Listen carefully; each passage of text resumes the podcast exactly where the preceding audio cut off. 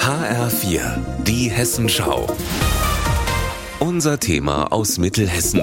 Mit Milena Pieper, guten Tag. Morgen ist der Tag der Organspende und ich bin deshalb heute in der Kerkhoff-Klinik in Bad Nauheim. Moderne Bildschirme mit Herzkurven, Schläuche mit Infusionen und Pflegekräfte in hellblauen Kitteln. Hier hat auch Feti Samangör nach seiner Herztransplantation gelegen. Das ist jetzt zwei Monate her. Heute ist der 47-Jährige aus Frankfurt zur Untersuchung auf einer anderen Station und vor Aufregung klopft sein Herz schnell.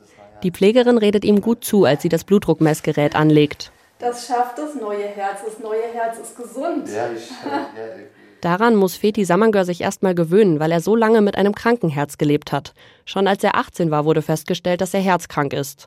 Anfang des Jahres hat er sich dann nach einer Grippe nicht wieder erholt und musste ins Krankenhaus.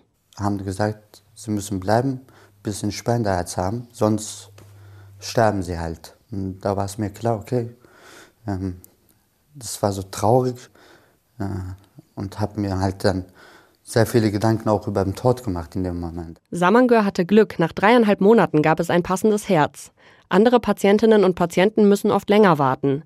Auf der Warteliste für ein Spenderorgan stehen in Hessen aktuell rund 600 Menschen.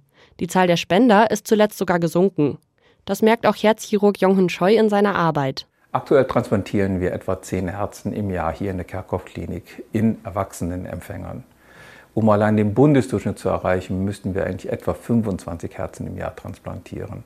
Aber selbst mit 25 Herzen sind wir immer noch unterschwellig. Wir bräuchten wahrscheinlich eher 30 bis 40 Transplantationen im Jahr, um all unsere schwerkranken Patienten zeitnah mit einer Herztransplantation versorgen zu können.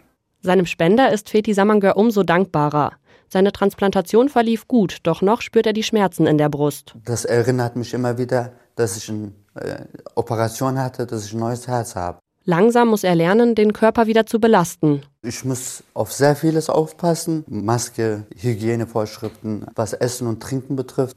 Also gerade die ersten sechs Monate bis ein Jahr. Jeden Morgen bereitet er seine Tabletten für den Tag vor und hofft, dass es immer weniger werden, damit er endlich wieder mit seinen Kindern Fußball spielen kann.